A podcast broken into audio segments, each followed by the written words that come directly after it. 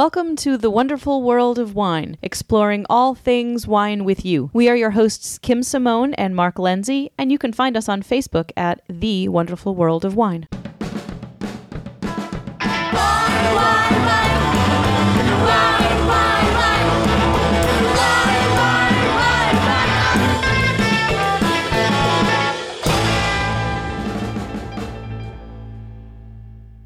Hi everyone, welcome to the wonderful world of wine. How are you doing today, Mark? Hi, Kim. Good to see you again. So, one of my favorite topics of conversation, and we go over this one every once in a while, is sparkling wine and champagne and delicious, delicious beverages that have bubbles in them. And one thing that people have been talking a little bit more about lately is about pairing champagne with food, but not only pairing it with food, but sort of taking champagne out of its place as a part of celebrations and kind of making it a little bit more approachable. So, that's one thing we wanted to talk about today. Yeah, and, and the bubbly girl, Kim. uh, You, you you have turned me around a lot on thinking about sparkling wine. And, th- and this article had me thinking about food and sparkling, and it really is just a wine that you can have all throughout when you're entertaining. You people come in, you welcome them, you have it with an appetizer, you have it with the main course, and then you finish with it. So it really works with food well. And there are a lot of different types of sparkling wines out there that I think people just don't even think about, oh, well, I could use it in this and I could use it with this. But this is sort of a, a current trend that we've been seeing is this idea of champagne isn't just for toasts. You know, you could even have something like a Moscato d'Asti, which is a sweet and bubbly, and have that with dessert. That still counts as a sparkling wine. So there are all sorts of places that you can put these things. So of course, the most famous sparkling wine is is champagne, and most people use the term champagne to really describe anything with bubbles. So when we say sparkling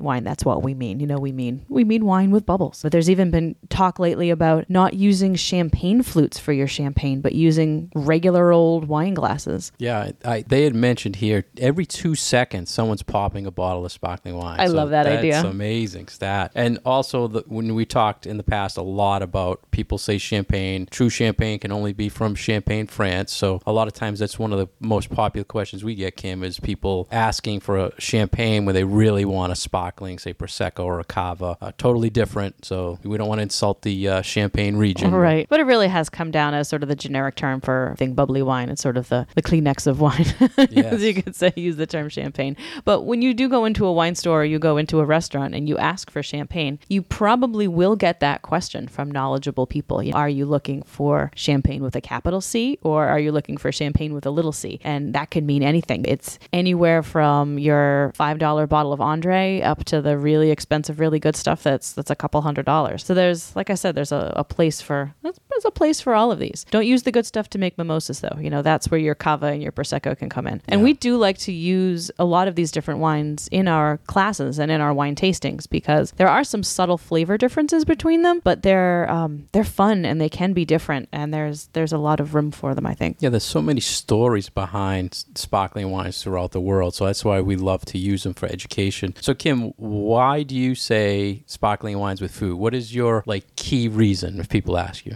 So I think that it's a couple of different things. So the bubbles, for one, make them a really great palate cleanser. And I think that it keeps the meal popping. You know, it keeps it exciting and it, it keeps refreshing your palate so that you get to enjoy the food that you have a little bit more because you're constantly kind of having your palate cleansed. But then also because most sparkling wines are relatively high in acidity, and acidity is really needed for making a nice wine and food match. Again, for that similar reason, it sort of cleanses the palate and it just it wakens up your taste buds. And also, I think that sparkling wine just pairs with a lot of different things, uh, especially, and this might seem sort of counterintuitive, but fried food, like bubbly wine and fried food. I don't know if it's the greasiness or if it's the saltiness or what, but it's it's just fantastic. Yeah, and you mentioned the acidity. There's so many different styles of sparkling wine. So you can have some that are really low in sugar. There's some that have a little bit more sweetness. Prosecco is, is one that's a little sweeter style, so it works with different foods. I love like the toasty notes of a true champagne or sparkling. Mm. The the toastiness works so well. And you mentioned the fizz. There's something about the bubbles. There's something about celebrating and popping the cork and hearing that celebratory note. Also, I like just like I said earlier, just how it works with everything throughout the meal. And one of the nice things about that true champagne from the Champagne region that you just mentioned is th- so the grapes that go into that are generally Chardonnay and Pinot Noir. You know, grape varieties that are really familiar to people, but also are are really food friendly. So we've found that a lot of Pinot Noirs can be nice for sipping on their own, but are also really excellent with food and a whole wide variety of things. You know, Pinot is really excellent because it kind of crosses the line between what you would assume to be white wine food and then what you would assume to be red wine food. So, like, it's my go to for salmon or tuna, which you would ordinarily think, oh, you know, that's fish. You don't want to put something white with that, but it doesn't really have to be. So, I think because of the structure of the wine and the particular grapes that are going into it, that makes the, their flavors make them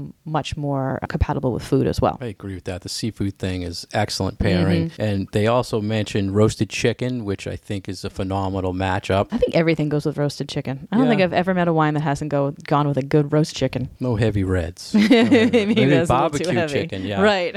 But then they mentioned our favorite pizza. And Uh-huh. this really opened my eyes thinking of pizza with a sparkling wine. It really does work. Yeah, well, again with that greasy and the salty and the bubbles and the acidity just cut right through, and it's it's that refreshing kind of pop. They also mentioned uh, spicy foods, and now we always kind of disagree on spice. And uh, this could go both ways, though. The the crispness or the fizz and the fruity could work with this. Yeah, I'm a I'm a fruity, slightly sweet wine with spicy food kind of person. So no, I, I, that would be So you're more prosecco, the fruit yeah, with the I kind of I, I would need to experiment a little bit more with specific ones, but I tend to gravitate towards wines that do have a little bit of sweetness to them to go with that spiciness, just to balance out the heat. You know, Yeah, I think the the fizz or the bubbles in any style just helps with the heat as well. Mhm. with that that cleansing uh, that cleansing feeling on your palate and just wiping away all that heat. Yeah, and they they also mentioned one of your good tips you always give with food pairings with something salty, potato chips, popcorn. Yep. I, I think that is also a very excellent suggestion. Yeah. Have you ever had sparkling wine with potato chips? Yes, I have. Wow. Um, I actually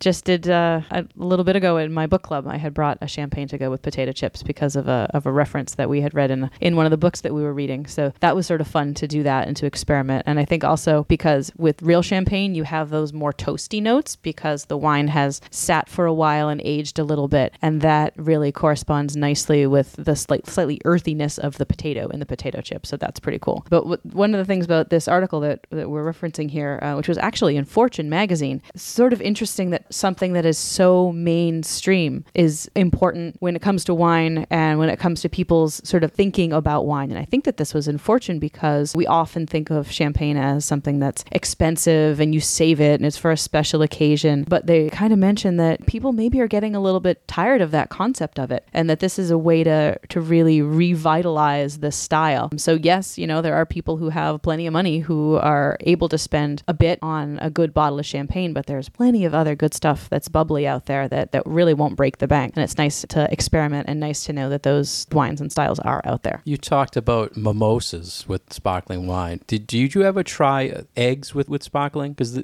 I see that as one of the when anytime you research a pairing with sparkling wine, you see scrambled eggs. Have you ever tried it? I've done quiche. I Well, don't think I've ever similar, done right? sparkling. I've so never eggs done eggs work, right? Yeah, eggs work. Eggs I work. thought that was Again, for that, pairing. you know, that rich, that richness. You know, sometimes you don't want a super rich wine to go with a rich food. You want again that palate cleansing. So I think that that could totally work. But How, how about going the dessert route? I always say not sweeter than the dessert. Yeah, right? I do So too. This would be more traditional, probably like maybe a fruit or a berry more Mm-hmm. than chocolate cake type of thing. Right, so you can you can kind of match the the flavors. So there's a sparkling wine that you've shown a number of times, Mark, called Brachetto. That is a a sparkling red wine from Italy that's a little bit sweet. It's sort of the red version of a Moscato, and that really pairs nicely with again those fits out something with berry fruit or something with chocolate. But then if you're going the Moscato route and do something a little bit lighter, but even cheesecake and things like that, I tend to stay away from a lot of wines with sweet food unless it's a really sweet wine. But but those are a couple of pairings with sparkling wines that I feel like really do work. I love the traditional champagne with has a like a toasty or nutty note. What would you suggest pairing with traditional champagne that has a real nuttiness to it Hmm. or toastiness? I, you know, you could go that that route and do something with nuts, but with those heavier ones, I I tend to go to cheese. Really, it's still. Yeah. I, I was thinking it still works with salty too, Yeah. right? So Well, if you got the salty nuts and you put it with the salty cheese, that all works together as well. But something like might be a little again counterintuitive because it's not very heavy, but brie and champagne, even a heavier style of champagne, is still in the grand scheme of things not super heavy. But brie and champagne are really, really good together.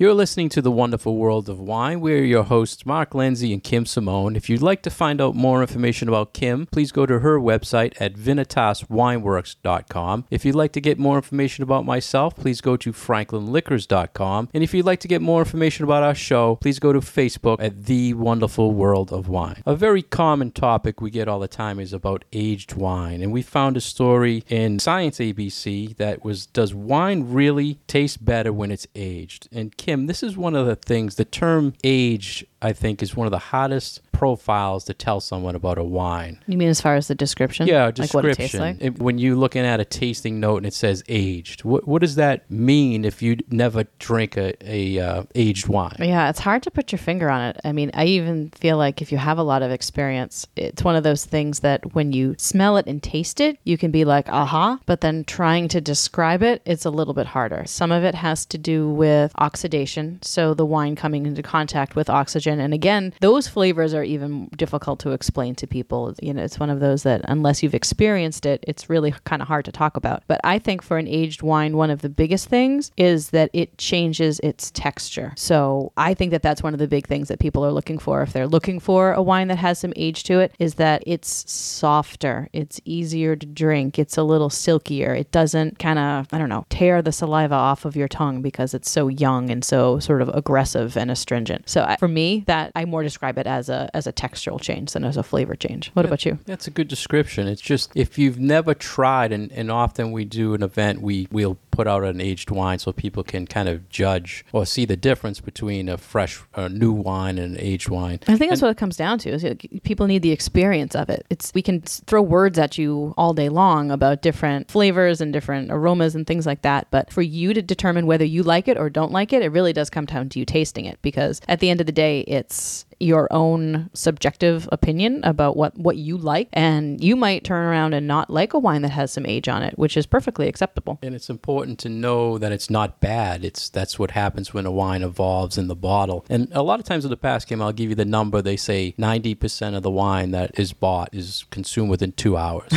and, and you always laugh. Yeah, like, I always laugh. but I, it, it really, and they say only 1% of the wine in the world is ageable. Right. So when you look at that 1% and 90%, it, it makes sense, right? Yeah, it does. And that's why we have so many more wines with screw caps, right? Because we don't really have to worry about aging all that wine. It's really meant for, you know, drink it as soon as you need to. I mean, does it is it going to fall apart in 6 months or a year? No, but do you want to drink it now? Yes. So go ahead. That's I think that's one of the freeing things about getting this kind of wine information out there is that people don't feel like that, oh, you know, I need to age my wine because fine wine ages and yada yada yada. It's all that. Well, no, it's meant for it's meant for consumption. It's meant for appreciation and it's meant for enjoyment. So don't I would tell people don't worry so much about aging your wines. I have a um, a rule of thumb that I tend to tell people that if it's a bottle of wine under twenty dollars a bottle, don't even worry for a minute about aging that bottle. Drink it as as soon as you want. And it's not always tied to price, but I feel like that's a pretty good rule of thumb for people to use. So a good definition is basically uh, for an aged wine is something you're buying to cellar it. You're not looking to consume it right away. You know you have to lay it down and let some bottle of aging effect take place, right? And people ask us, okay, well, what wines are meant for aging? So there are a couple of rules to follow. So you want a better wine. So generally tell people like over $25 a bottle from good years, but from places that have a track record of producing wines that do improve with age. And I think that's the big one for people. So places like Napa, California, or places like Bordeaux, or better bottles of Chianti Classico, those names that are familiar, that are maybe a little bit more famous than some other ones. And they really do need to be big reds in order to get better with time. Do you have any favorites that you often recommend that people that people I- put down? Fa- I, I would just say I would recommend something that you know is a really tannic grape or a real heavy grape that needs time. Right. Yeah. So the grape like variety real- comes into play too. Yeah, unless you like that real bitterness right away. And a lot of people do because they figure that's just the style it's supposed to be because they drink it young all the time. But you had mentioned you, you actually did put a price to ones you would age, right? Because I always see a, a number that everything over thirty dollars, you can, can you can assume it's ageable. Mm-hmm. So, do you think there's ever a lower cost wine that's ageable? I think there is, depending on what the grape variety is. I mean, there are some, you know, there are some big, heavy tannic things from, say, southern Italy that might be on the shelf for fifteen dollars. That certainly could improve with a couple of years. Even some less expensive Bordeaux, like fifteen or twenty, might benefit from maybe a year or two, but not five or ten. When you're talking five or ten years,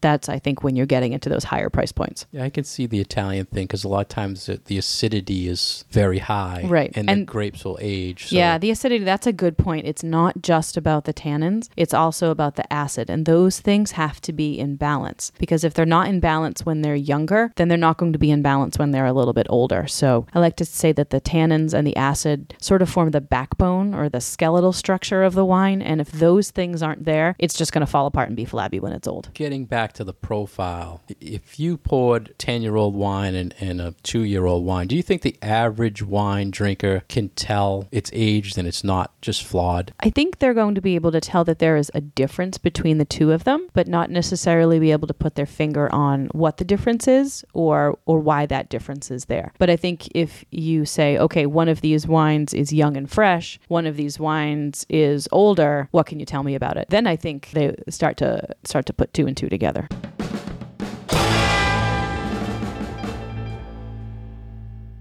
You've been listening to The Wonderful World of Wine. We are your hosts, Mark and Kim. To find out a little bit more information about me, you can find me online at vinitaswineworks.com. And for more information about Mark, please visit him at franklinliquors.com. So, here at The Wonderful World of Wine, we do like to follow trends in the wine industry and the wine business. And one thing that we do like to keep an eye on is vintages and how things are shaping up every year in different parts of the world. So, one that we've been uh, keeping our eyes on is South Africa. And as South Africa is in the southern hemisphere and we are up here in the northern hemisphere, their seasons are reversed from ours. So, right now, when we talk about the, the vintage in South Africa, we're talking about the 2018 vintage, and they will harvest in spring of 2018. Whereas uh, in Europe and in North America, we will harvest in fall of 2018. And they have been suffering through um, a major drought, likes of which they haven't seen really in decades. And coupled this with some other weather events that happened at the early part of their season. And it's been a really tough year down there in South Africa for wine growing. Yeah, down 50% the harvest this year, which is huge. It's the smallest crop production since 2005, which is pretty amazing stat for that area. And you had mentioned uh, trends, Kim. One of the things I find interesting in retail is that certain regions pop up every now and then. And South Africa hasn't been on the radar. And now this year, where they're having this bad harvest, there's been a lot of retailers or uh,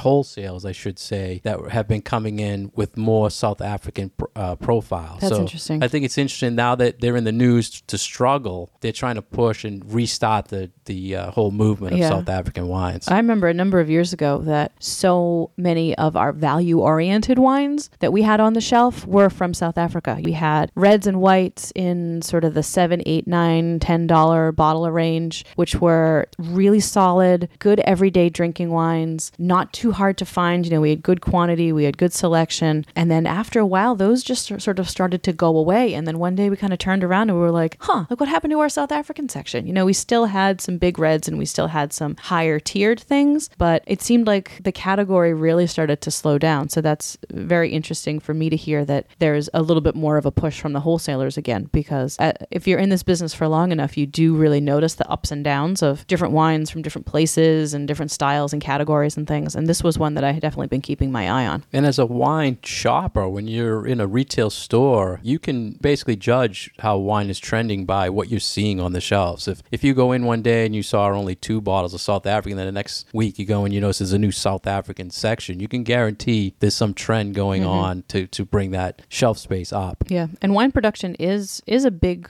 important part of their economy, and for so many years, you know, their wine industry was hurt because of apartheid and because so many other countries wouldn't even deal with them. That it, they're sort of a latecomer to the modern wine scene, but they've been really doing some some great things with their own grape varieties, things like Pinotage, which are really only grown down there. They do wonderful things with Chenin Blanc and with Chardonnay for whites, and this is just sort of hard to watch because not only are these factors with the weather difficult for the the wines themselves, which are beautiful, but it's really having a major impact on their economy, and that's that's tough to see. People go through those things too. And one of the things you- mentioned was why I originally started stocking more uh, South African wines was they were marketing fair trade. So it was almost like you had sustainable. It was another I don't want to say niche, but it was another trend to sell to promote South Africa that they were promoting fair trade and also the sustainability. I think uh, with New Zealand they're like 100% sustainable. So they built on my sustainable section. They built on my fair trade section. And you mentioned the grapes, and we get a lot of feedback about that Pinotage grape. I mean, when we talked to Bob uh, from La Cantina, he was talking about bringing the uh, Pinotage in, and you and I just kind of looked at each other like, oh, you know, that's interesting because it's not a very popular grape. It's a uniquely flavored grape variety. We'll put it that way. It's it's a it's not a super heavy red. It's kind of medium bodied, but the flavors are not big and fresh and fruity. They're a little more earthy and a little funkier. yeah, and you you always talk. Uh, you're a famous wine descriptive of Barbie doll. Barbie head. doll head. This is like Band Aid. If you say Band Aid, everybody knows what a Band Aid smells like. Band-Aid. It's like freshly tarred road surface, uh, rubber bands. Yeah, there's a lot of crazy stuff going on And there you with get that in your mind, and someone pours you a South African, you're like, oh no, right? I'm gonna, it's gonna be Band Aid or something bad. So a lot of the reds, I, I guess I get turned off on the style. It's not my style, but it, it uh, seems to be the whites, like you were saying, Chenin Blanc, Sauvignon Blanc trend a little better than the reds. Yeah, I have had some wonderful luck with Chenin Blanc from South Africa. It uh, used to be my kind of go-to inexpensive white. Like, oh, I need to I need a, an eight dollar bottle of white for either cooking with or to throw in a sangria or just to have something to sip on on a, a random Tuesday night. And it was totally my place to go to. But this change in, and I think these impacts on sort of their less expensive side of their industry and this the bulk wine part of their their wine industry has um has hit them hard and then we are seeing that reflected here by those things just not being available on our shelves anymore. But still great, like you say, great value to be sustainable, to be fair trade, and to be seven, nine dollars a bottle. I mean, and I think some profiles are unique. Like I've had Sauvignon Blanc that instead of a real strong grapefruit note, it's more of a lemon drop type thing. So that descriptor alone makes people kind of experiment with it. Yeah, it's very a- appealing to hear, and uh, so it'll be interesting to watch and see what happens happens with what they are able to ex- export to us, how their industry manages to survive this, and to deal with the weather when it comes to wine growing. It is an agricultural product, but it'll be uh, interesting to see how they recover, if they recover, and what they'll be doing going forward.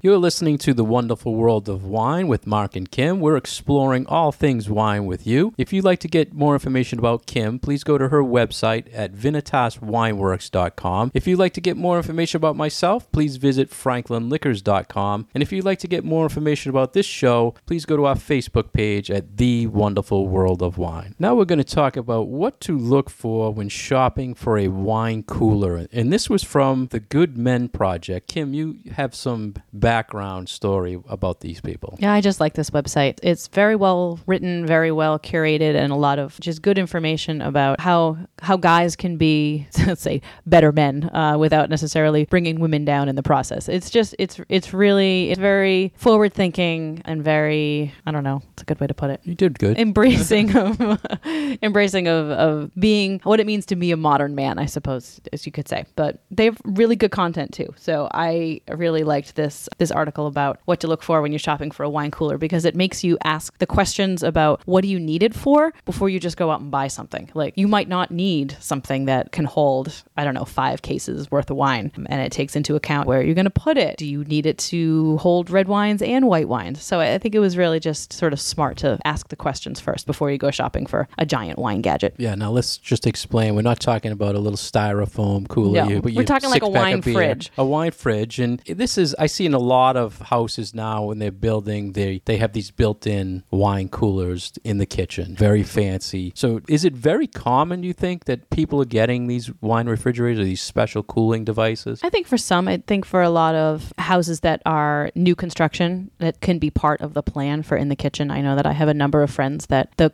there's a wine cooler that was sort of built into part of the cabinet or part of the counter. So yeah, I have I feel like I've seen more and more uh, people who have they're not huge wine refrigerators. They could probably hold maybe two cases of wine, but I think at the end of the day, it's about what are you going to be using it for. So do you want something that will always keep your white wines at a temperature that you can just pop them out and they're ready to drink and they're nice and cool, or are you looking for something that maybe you don't keep in the, the kitchen, but maybe you keep someplace else, like in a basement or in a closet, that is more meant for aging and not necessarily for serving? So I think that's one of the big questions. You know, if you are somebody who likes older reds or you have certain things that you'd like to buy and keep and lay down a little bit, then you might be looking for something a little bit different. You're looking for more of a storage device as opposed to I need something in my kitchen to keep my wines cold and I don't want to mix my ketchup with my wine. One of the big shopping points they put here was the noise levels, and they define the two types of wine coolers you can get. Ones that have a refrigerated device in it, like your refrigerator, so it has a cooling device in it, and the other is what they call thermoelectric, which is basically takes the heat away. It doesn't really put in any cooling air. And I guess the way I can explain this easily is I'm a gadget guy, as you know, Kim, and they sell these little countertop wine cooling devices, and it's not a compressor in there or, or freon or anything. It's just this thermoelectric. So it, it creates, it takes away the heat from the bottle, it, and in effect cools the bottle. So I hadn't two even- different technologies. I hadn't even thought of the noise factor. I have, when I think of a wine refrigerator and you having something that is dedicated for wine and that is constructed for wine as opposed to a regular mini fridge, what I think about is the vibrations. Uh, maybe it's because I drink a lot of bubbly wine, and I know that if you keep your your champagne and your sparkling wine in a regular refrigerator, because the fridge cycles on and it cycles off, and you've got those little mini vibrations, you're reducing its lifespan and you're actually shaking the bubbles out of the wine. So that's what I tend to think about is those vibrations, and it's it's sort of the same thing as we had talked before about wine on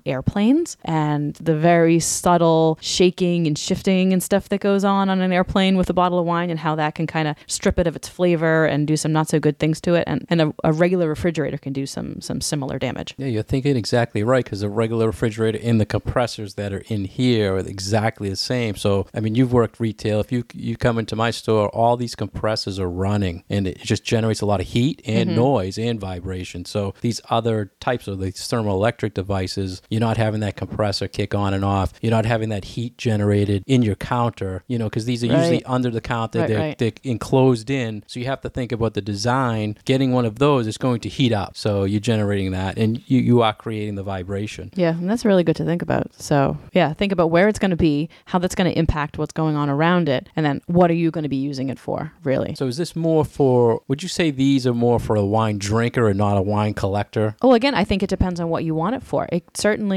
could be used for a wine collector, but you wouldn't, I think, necessarily keep your collection, say, in your kitchen. So if you're going to be having one of these in your living area, then yeah, it's for, for a wine drinker. Maybe you want to keep your reds at a cooler temperature, but not refrigerated temperature, and then your whites at a drinkable temperature. And then if you are looking for something for storage purposes, then you're going to get a different one and, and put that someplace else. I think it's funny. Most of the time, I see them in friends' kitchens or relatives' kitchens. They're always empty. You know, there's like one, two bottles. I'm like, why? You have this beautiful device and you don't have it stocked up, right? Or there, maybe it's full of beer.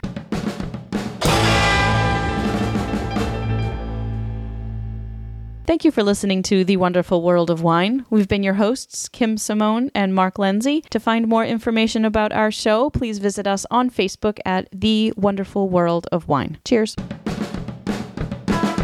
Wine, wine.